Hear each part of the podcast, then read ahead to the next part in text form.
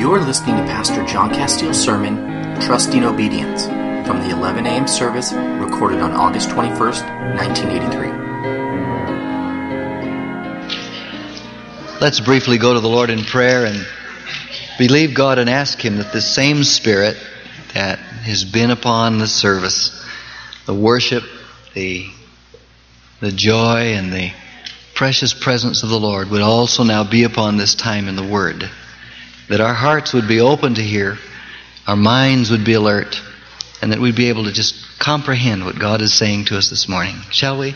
Would you pray with me and pray for yourself and pray that the Lord would speak to you? Father, in Jesus' name, we approach your throne with boldness and with thanksgiving, and we ask, Lord, by your grace and mercy, that you'd extend your hand upon us to speak to us, that we could hear and understand and respond in the name of Jesus. Grant me ability and strength, I pray in Jesus' name. Amen. In our last time together, I have at times I've tried to bring to you some helpful teachings on the practical side of becoming what God is calling us to be. We dealt with fear. We dealt with fear and its antidote of the peace of God. Last Sunday night, I began to bring understanding regarding walking in the Spirit. I don't understand why it's so difficult to teach simply the, the spiritual walk or walking in the Spirit, but it is very difficult. Last Sunday night, I think I spoke an hour and 20 minutes. Uh, I don't like to speak that long because I know that to some people they're very tired and there's a, an attention span problem. But I felt there was such an importance to what I was saying to the church that those who were receiving that, that it would be a blessing and benefit to them. But every time I try to speak on this subject, invariably there's a lot of restlessness and a lot of moving around. And uh, it's not just the common boredom, but it seems like that Satan tries to bring in a disruption to whatever uh, the Spirit may give you as we speak about this practical moving into the walk of the Spirit. Because I try to speak directly to you rather than just to sermonize, I find myself unsure at times like that whether or not there is actually those receiving or not, and what whether the points are reaching you. It would be fine, it would be hard to find a subject of more importance to the long range goals of the church than the subject of walking in the Spirit. Yet few really do walk in the Spirit with any consistency. Very few can define what that means to them. So very few are teaching their families or their friends to walk in the Spirit. None of very there isn't a peer pressure in the church of walking in the Spirit. The peer pressure seems to be half-heartedness and lethargy rather than the pressure to move on with the Lord.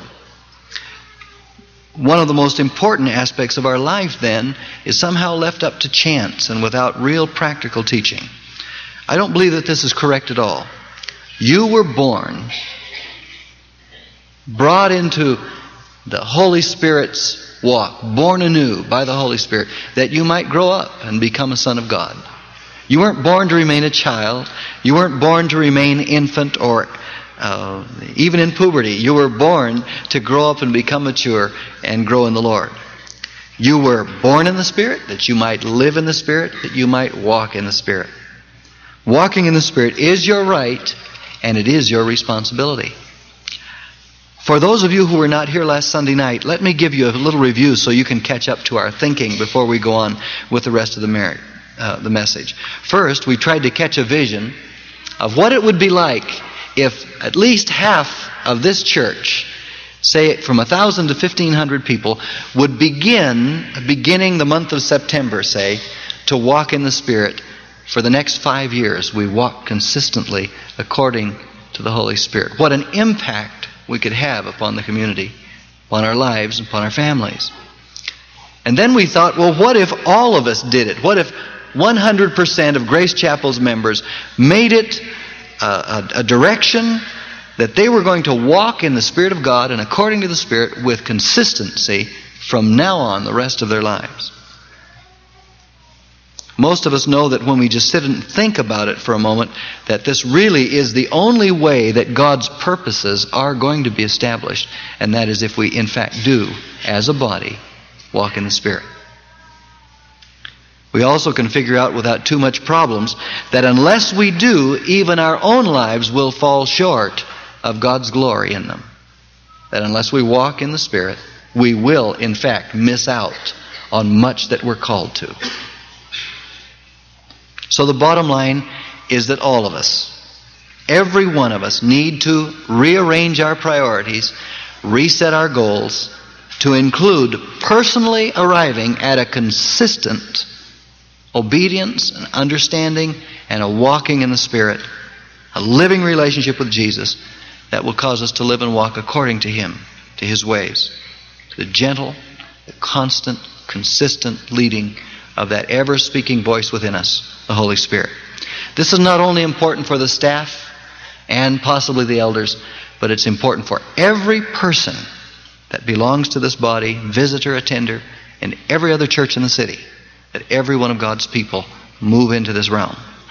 Walking in the Spirit, then, what do we mean by that? Well, let's begin thinking about it. When you were, when you became a Christian, you were born of the Spirit. Jesus called it being born again. You were born by the Spirit of God. That is the Spirit of God under the power of the Word of God, working with the Word and the Spirit together, coupling with your cry out to God and your prayer, your spirit and your soul cried out to the Lord and asked Him to come into your life. And His coming in ushered you into a realm of the Spirit. And by that means, the Spirit of God brought you into a realm of awareness and relationship with God that you had not had before. You began to receive, by the gifting of God Himself, spiritual communication, spiritual hearing, spiritual seeing. You begin to sense God's presence. You begin to feel things you didn't feel before. You begin to be able to communicate with God. God's Spirit began to be able to communicate to your heart. You begin to soften and think differently. This is called the new birth experience. You were brought into the realm of the Spirit so that you began to be a spiritual person.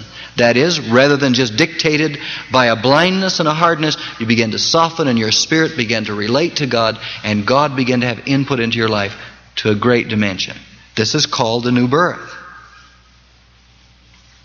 From that point, Paul says, this brings you to the place of, quote, living in the Spirit. In other words, you're born of the Spirit that you might live in the Spirit.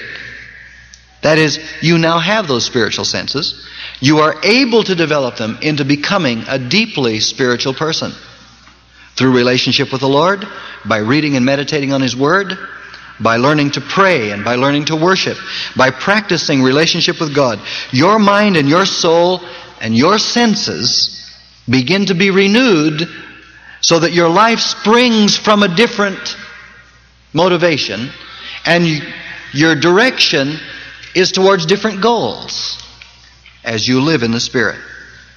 We are born of God not to remain children, not to remain like we are, not just to be saved, not just to get a certain problem or crisis we're in answered or responded to. We're born of God that we might become sons of God, grown up, mature, Christian believers, people who walk in the Spirit. Just as we are not born to remain children in the natural life, we're not born to remain children in the spiritual life. God laid His hand on you personally, and I'm talking to you individually, not to you in mass, okay? God laid His hand on you to bring you to full sonship and cause you to grow up in Him into the full dimension of His calling. The problem that we have is that so few of us actually ever do grow up into God, into that position of sonship, that most of us simply do not believe that it is even practical or possible. And so what is status quo is really way subnormal in God. Are you understanding what I'm saying? And so the peer pressure that we have is really to lay back and don't grow. Because it's what everyone's doing. I'm not just speaking of Grace Chapel, I'm talking about the Christian situation as we know it. The Apostle Paul taught us that the practical steps in walking in the Spirit and becoming grown up sons of God are simply these. And we're going to go through them in Romans 6, 7, and 8. Notice we're going to read together in Romans 6, Romans 8. We're going to read from 1 Samuel 15. And then we're going to come back to Hebrews 3 and Hebrews 4. And then we're going to go to 1 John 5. And so, you that want to go along in your Bible, you might begin sticking your finger in those places because we'll go pretty quickly. In Romans chapter 6, verse 4, he begins to speak and explain to the Christians what happened when they were baptized. Now, I know right away, many people have not been baptized. They don't feel they need to be baptized. Isn't it amazing? People don't know why they need to be baptized. It doesn't matter if you think, if you don't know why you need to be baptized. God knows you need to be baptized. And the Lord invented baptism because He knew you needed to be baptized. Now, it would be smart if we recognized that God is smart and that He does things right and He does them well and that maybe we don't know everything so well. And so if God has something for me, it's because I need it. And so Paul is writing to these people that were baptized, and many of them just did it because everyone was doing it and the apostles said to do it, and they didn't understand what had happened. And they weren't enjoying the full benefit of baptism because they didn't recognize what had gone on in their baptism in the Spirit, in the realm of God. Verse 4, he says, Therefore we are buried with him in baptism. The reason we immerse people in the water is because it is a burial of the past life.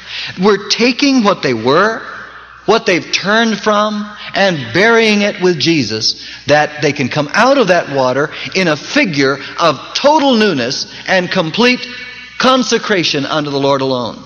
He says, listen, we are buried with him by baptism into death, that like as Christ was raised up from the dead by the glory of the Father, even so we also should walk in newness of life. For if we have been planted together in the likeness of his death, we shall be also in the likeness of his resurrection. Knowing this, that our old man is crucified with him, that the body of sin might be destroyed. The reason for this is that body of sin, that that leads us astray, might be destroyed, that henceforth we should not serve sin.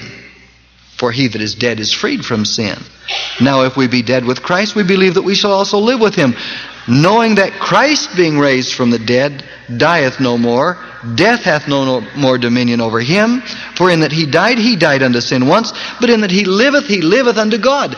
Look at Jesus, he's saying. He died on the cross. He's not going to die again. His whole life now is with the Father, seated at the right hand of the Father. It's a new existence for him. Verse 11 says, Likewise reckon ye also yourselves. Reckon means count on this, know this, take this for sure. Reckon ye also yourselves to be dead indeed unto sin. Dead indeed simply means really dead to sin and alive unto God. Through Jesus Christ our Lord. Therefore, because you're alive unto God, let not sin therefore reign in your mortal body. Don't allow sin therefore to come back and dominate or take the throne or, or be boss in your life. That you should obey it in the lust thereof. Neither yield your members as instruments of unrighteousness unto sin. Notice the progression. You don't have to obey sin. Neither do you have to yield your bodies as instruments to do unrighteousness, that are alive from the dead, and your members as instruments of righteousness unto God. I want you to notice down in verse 19, he gets real basic and simple with it. And he says, I speak after the manner of men because of the infirmity of your flesh. I'm going to talk in, in, in, earthly ways because of the weakness of your flesh. For as ye have yielded your members servants to uncleanness and iniquity unto iniquity, even so now yield your members servants to righteousness unto holiness. So this is the walk in the Spirit. Burying ourselves, reckoning myself alive only unto God, and because of that only yielding my members and my mind and my activities unto the service of God. Well, he gets more excited about it. chapter 7 and 8, Paul directs himself to the struggle between the will and the old nature, and it's victory to those who walk not after the flesh. And he's talking about those Christians who accepted the new birth experience, but don't grow in God, don't live after the things of God, never feed their spiritual nature, never become dominant in their spirit, and always are falling back into the old ways because they remain under its spell and attraction and dominion. So, chapter uh, 8, he wraps it all up by telling us why it is so important to walk entirely in the Spirit. We're going to begin in verse 5. For they that are after the flesh do mind the things of the flesh, but they that are after the Spirit, the things of the Spirit. For to be carnally minded is death. To dwell with your mind in the carnal things brings death, but to be spiritually minded is life and peace.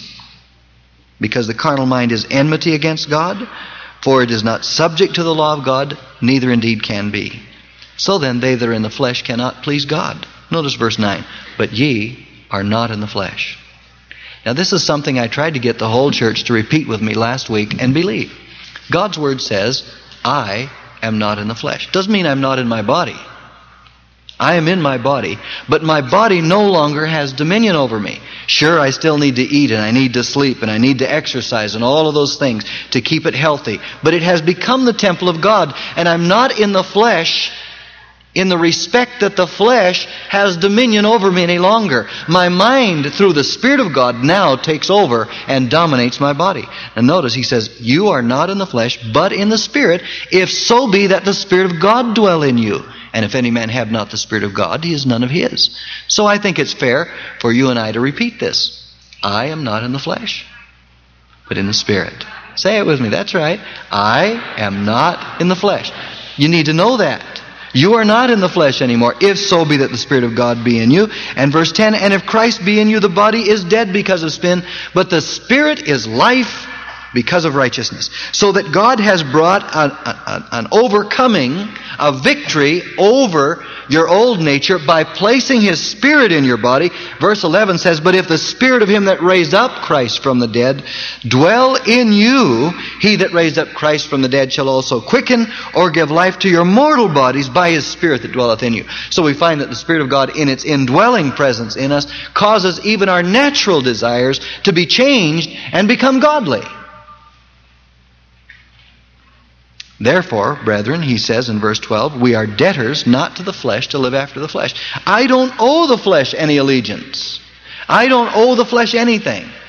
My debt is not to the flesh, but to the Spirit of God who came and redeemed me and worked in me that new birth experience. Verse 13 says, For if ye live after the flesh, ye shall die. But if ye through the Spirit do mortify the deeds of the flesh, ye shall live. Here are the two ways of living. The Christian can live according to the flesh and bring that death walk back in his life. That separation, that aloofness from God, that mediocrity, that half-heartedness, which the Bible calls a form of death. He's not talking about eternal destruction here, but he's talking about that death walk coming back. Or you, by the Holy Spirit and by your relationship with the Holy Spirit, can mortify or put to death the very works of death and the flesh walk within you. And the last verse, verse 14, is one we want to pay strict attention to. For as many as are led by the Spirit of God, they are the sons of God. And so that's the kicker. That's the goal. Being led of the Spirit brings us into the relationship of full grown sons of God. Well,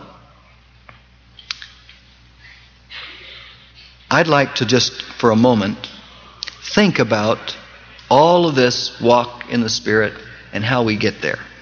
It's all well and good, but I notice that very few of us keep our minds from our carnal ways, but instead we feed them with all kinds of carnal things, input going on regularly, and our lives as a result come out in conflicts of inconsistency. I've brought this question to the Lord in prayer over and over many times in failure. Why did I fall, Lord? Why did I do that? Why did I get angry? Why did I? Why? Why? I don't understand. I thought this morning in the Bible study, you and I had that settled. I thought yesterday when we were praying about this, this was over with. Why did it come back to me? Over and over, I've gone through this with the Lord. I believe the Lord has shown me some reasons why. Looking for a moment at the life of King Saul, and his confrontation with the prophet Samuel, a very interesting set of principles is revealed. And if you'll turn with me to 1 Samuel 15, we'll look at that word very closely. It's a story in the life of Samuel. Under the command of the Lord, Saul was to go to Amalek. Saul was king of Israel. And he was going down to the nation of Amalek, and he was commanded to completely destroy the nation and all its possessions. Now think of that. He was commanded to destroy men, women, children, babies, donkeys, camels, sheep, oxen, everything that was theirs, utterly destroy it. God's reasons were in verse 2 that he remembered what they had done to Israel when they were wandering in the wilderness many decades before. Now, during my study time, I did not trace out the exact time, but this was at least a hundred or so years before that Amalek had done this terrible thing against Israel. Probably closer to 300. And God all of a sudden says, I remember what they did, go down and write it verses 8 through 9, upon receiving this command, Saul gathered the army and with the help of God did wage war against Amalek and he conquered them. But decided in the victory that they would bring back the best of the cattle and sheep and good things for whatever reasons they had, rather than actually slaying them all and wasting them. Verse 11 God, 10 and 11, God wakes Samuel up way back where he was at, and he says to Samuel, I'm fed up with Saul, and I'm grieved in my heart, and it repents me that I made him king. He has separated and turned from my word. The prophet Samuel was astonished when the Lord came to him in the Spirit and told him this because he had been so involved in Saul's anointing, he had been so involved in Saul's life and he was, he was amazing to him that Saul would not perform the word of the Lord. Samuel took all this very personally, and grieving in his heart, came out to meet Saul. And he was kind of like loaded for bear. He was going after Saul. And so here comes Saul back with the army and all the possessions. And the soldiers are excited, and the women and the children come out to meet him, and the whole nation is in a festival. And they're excited about this great army. You can just uh, see in your mind the herds of sheep and the herds of the oxen, and the victorious soldiers coming back and they're strutting. And Samuel goes out there, the great prophet whom they're watching. And Saul beat, greets him in verse 13 with, Blessed be thou of the Lord, I have performed the work of the Lord. Samuel tersely replies to him. I don't think Samuel was smiling when he said this. What meaneth then the bleating of these sheep in mine ears and the lowing of the oxen which I hear? You have obeyed God. What's this I hear then? Verse 15, Saul gives us a priceless answer. I mean, it's down to where you and I live. He says, They have you ever tried to figure out who's they? They do this. Everybody else does this. Everybody else gets to go. Everybody else can do that. They said, somebody is they. This great big imaginable they. Who it is, I don't know who they are. But Saul picked it up. You know, it wasn't new. When there weren't very many people, Adam just said, the wife you gave me, you know. And there was always this placing of blame. They have brought them from the Amalekites, for the people spared the best of the sheep and of the oxen to sacrifice unto the Lord thy God, and the rest we have utterly destroyed. Man, we obeyed the word of God. We went. We did what God said. But we took the very best to bring to the Lord. Now, we would all naturally echo Man, that sounds like a good idea. After all, think of the great service we could have. Think of the great meeting. We could include the people in this. Besides, it wouldn't cost us anything. What difference would it make to God whether we killed them here or there? Big deal. But Samuel didn't think so.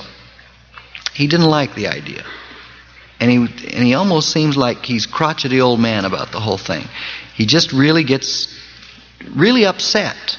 And I want to read with you uh, from verse 16 on a little ways. Uh, no, I said 16. It's not. Yes. Verse 16.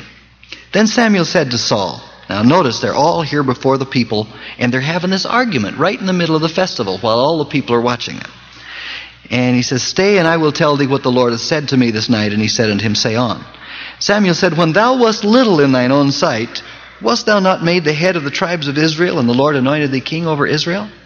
And the Lord sent thee on a journey and said, Go and utterly destroy the sinners, the Amalekites, and fight against them until they be consumed. Wherefore then didst thou not obey the voice of the Lord? But didst fly upon the spoil, and didst evil in the sight of the Lord. And Saul said unto Samuel, Yea, I have obeyed the voice of the Lord, and have gone the way which the Lord sent me, and have brought Agag the king of the Amalekites, and have utterly destroyed the Amalekites. But the people took of the spoil, sheep and oxen, the chief of the things which should have been utterly destroyed, to sacrifice unto the Lord thy God in Gilgal. Samuel said, Hath the Lord his great delight in burnt offerings and sacrifice, as in obeying the voice of the Lord? Behold, to obey is better than sacrifice, and to hearken than the fat of rams. For rebellion is as the sin of witchcraft, and stubbornness is as iniquity and idolatry. There, because thou hast rejected the word of the Lord, he hath also rejected thee from being king. And Saul said unto Samuel, I have sinned, for I have transgressed the commandment of the Lord in thy words, because I feared the people and obeyed their voice. Now therefore I pray thee, pardon my sin and turn again with me, that I may worship the Lord. Come on, Samuel. Okay, I sinned. But it's a good idea. Let's go do it. Come and worship with us. Go to the sacrifice with us. We need you there. Samuel said unto Saul, I will not return with thee. For thou hast rejected the word of the Lord, and the Lord hath rejected thee from being king over Israel. And as Samuel turned about to go away, he laid hold upon the skirt of his mantle, and it rent.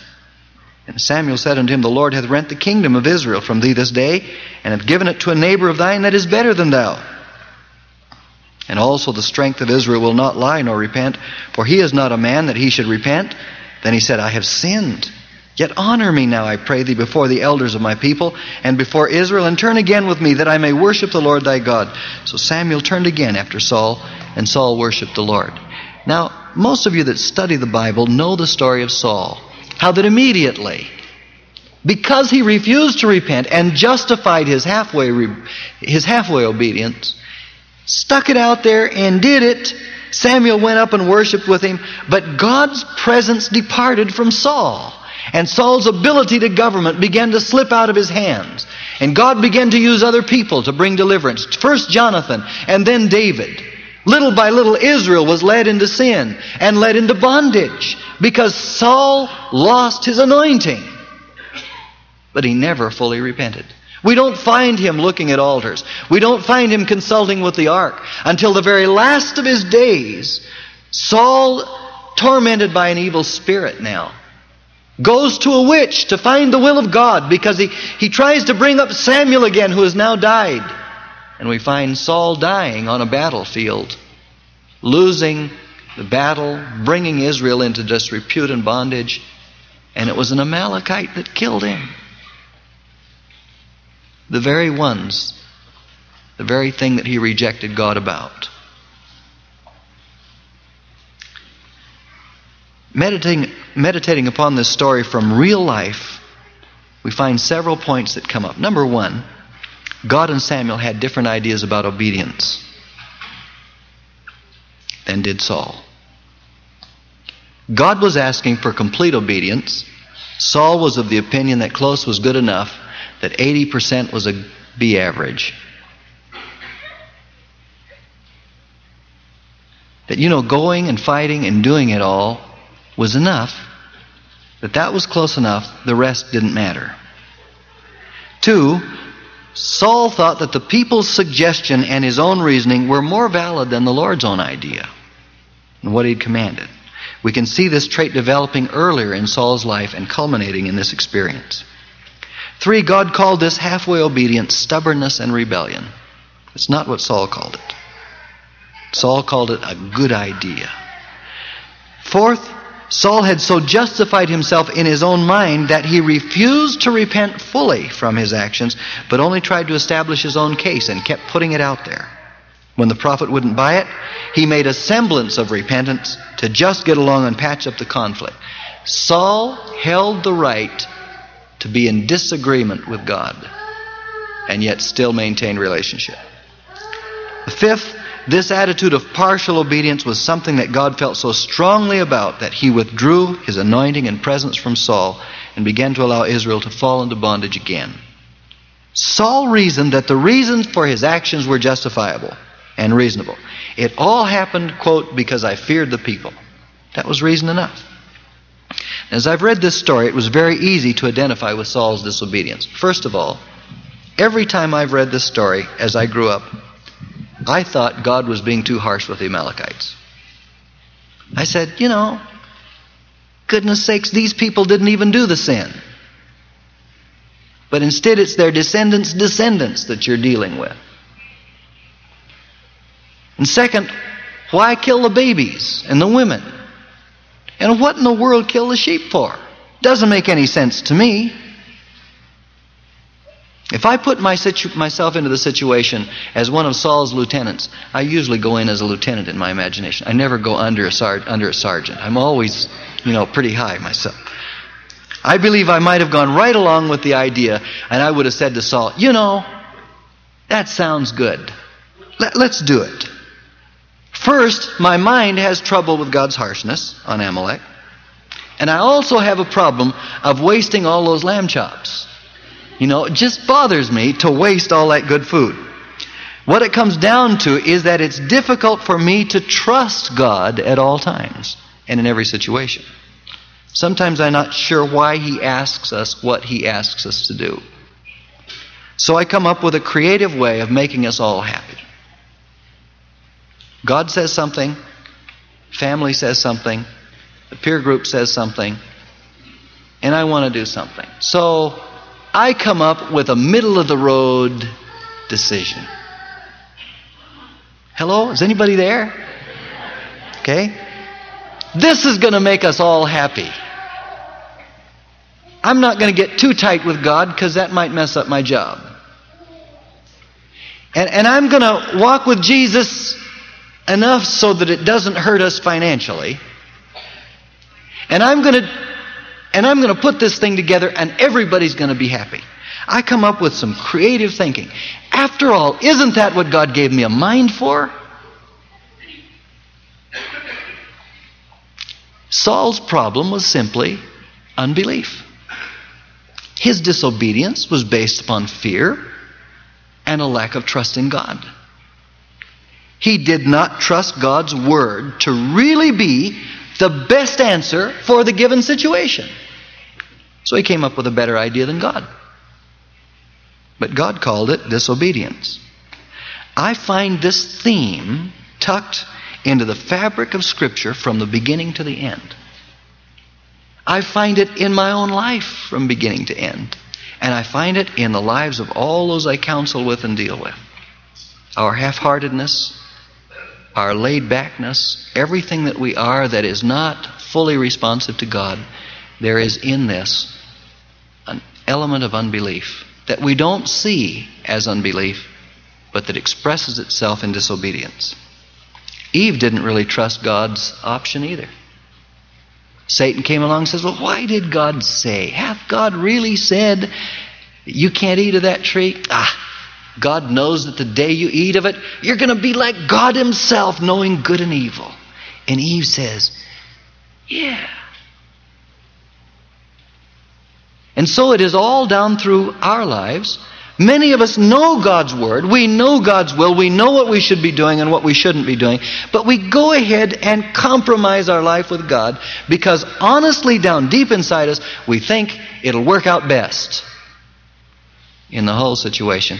Comes down to I don't trust God to really know what He's talking about, really be God. Cain didn't like God's way of blessing Abel. His way of handling it was not to go and offer Abel's sacrifice, but let's just eliminate Abel. And then God won't have anyone to bless but me. But it didn't work. Israel sinned over and over, constantly fell into sin. The sin was griping and complaining. The sin was idolatry at the golden calf. The sin was immorality when Balak cast a stumbling stone before them. The sin was murmuring over the, the, the manna. The sin was uh, rebellion in, uh, against Moses. The sin was chiding with Moses. The sin was Mary, uh, Miriam and Aaron fighting with Moses over his authority over them. Over and over these problems went on with Israel, and Paul the Apostle sums them up and tells us what the sin really was in Hebrews chapter 3. And he says, all of their sin came down to one thing, and that was they did not trust God. It was unbelief. Hebrews chapter 3, verse 12 through 13, he says, Take heed, brethren. Pay attention. That's what take heed means. King James English says, Take heed. It means, Pay attention, brethren, lest there be in any of you an evil heart of unbelief in departing from the living God. It's pulling away from God, pulling away from His ways, going second best. Any distance between you and God comes from an evil heart of unbelief. But he says, Exhort one another daily while it is called today, lest any of you be hardened through the deceitfulness of sin. You harden in your position like Saul. You justify where you're going. You justify your actions. Verse 19, he says, So we see that they could not enter in. Enter into what? They were called out of Egypt not to remain in the desert. They were called out of Egypt to go into Canaan and enjoy the promises and the blessings and the fullness of God. But a whole generation of them missed that promise. Why couldn't they enter in? Because they sinned, yes. But what was the problem in the sin? The problem was unbelief. Verse 19, we see that they could not enter in because of unbelief. Chapter 4, verse 2, Paul goes on to explain the word preached to them. They heard the word, they understood it. That wasn't the problem. It did not profit them not being mixed with faith in them that heard it. Faith, then, is the basic issue of obedience. Obedience to the Word of God is an issue of faith. It comes down to this is this really a viable way to live? God has a way He wants me to live. Is it really, in my mind, viable? Is it workable for me? If I'm not convinced that God's ways are really best, I will constantly hang on to the eternal life promises of my destiny and my future after this life, but follow the ways that seem best and live in a compromise. This is why Paul stated so simply from the Old Testament prophet that those who really were righteous were those who walked by faith. Romans 1:17 speaking about the power of the gospel and the progression of believing, the constant moving into more and more faith. He says, "For therein in the gospel, in the unraveling of the story of gospel, is the righteousness of God revealed from faith to faith, as it is written, quoting the old prophet, the just shall live by faith."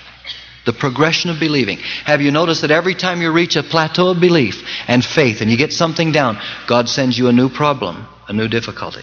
That you have to go through the process now of trusting Him again, growing in faith. Therein is the righteousness of God revealed from faith to faith, because the just shall live by faith. It was very interesting to me to find that when I studied faith in the Old Testament, there were only two occasions that the word faith was used in the King James Bible. And I'd already dealt, I've already dealt with one of those, and that's the prophet that said, The just shall live by faith. Instead, God uses the word in the King James Bible, at least, trust. There's something very personal about the word trust. Faith is kind of an abstract. Faith is kind of a, an issue oriented thing, but trust is personal. When I trust someone, it's a personal reliance upon their character and their intentions. And when you talk about trusting God, you're talking about it seems that his character is on the line. Having faith can have faith in anything that is a step or two away from God. But trusting God, that's the issue of faith that brings obedience. Do I trust him? It takes in the idea that God's person is on the line in our response to him. In this form, the word faith is used hundreds of times as trust. They that trust in the Lord. Cast your care upon.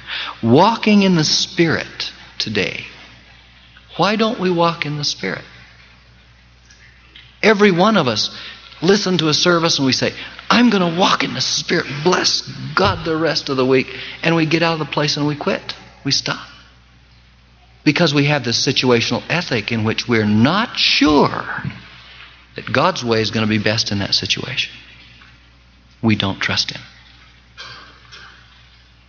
If we really decided to trust God, and I've come to the place where faith to me is a decision on my part. I decide whether I will or will not trust God. I decide whether I feel God's word is adequate, and I follow that. People today are so into confession, as confession the main thing of faith. No, confession is not the main thing. Faith is a beginning. Confession is a beginning of faith. But the real crux of faith is your obedience. The greatest demonstration of faith you have is if you obey God. You don't obey God out of self effort, you obey God because you trust Him. You place your life in His hands. You place your family in His hands. You place your finances, your career. You throw it all in His hands for Him to do with as He sees fit. That's faith. And then you begin to respond daily according to the dictates of the Holy Spirit. You begin to yield your mind, your body, your soul as instruments of God because you trust Him. What would it mean to walk in the Spirit? Walking in the Spirit would mean releasing our own ways. We couldn't come up with better ideas anymore like Saul. We would have to rely on His Word. It would mean eating a lot of crow. You know, crow supper is not so bad after you get used to it. Eating a lot of crow about things that God has spoken to us that we've justified over, like Saul has done. It would mean softening our hearts in positions of aloofness from each other and from the body. It would mean getting involved in prayer and getting involved in the things of God, full bore. It would mean surrendering our rights and maybe some of the things that own us that we really think we own, but really own us. On the other hand, it would also mean drawing nearer to God. Walking in the Spirit would mean constant relationship with Him. It would become it would be becoming truly usable in his hands. It would result in releasing us from bondages and fears. It would bring us to a place of really knowing God, really loving Him, really loving each other, knowing the fruit of the Spirit, growing in God, enlarging our hearts and minds. John said in 1 John 5 4, This is the victory that overcometh the world, even our faith. So we come down to this question Do I believe God enough? Do I trust Him enough to really obey Him? Let's pray about this. Father, in the name of Jesus,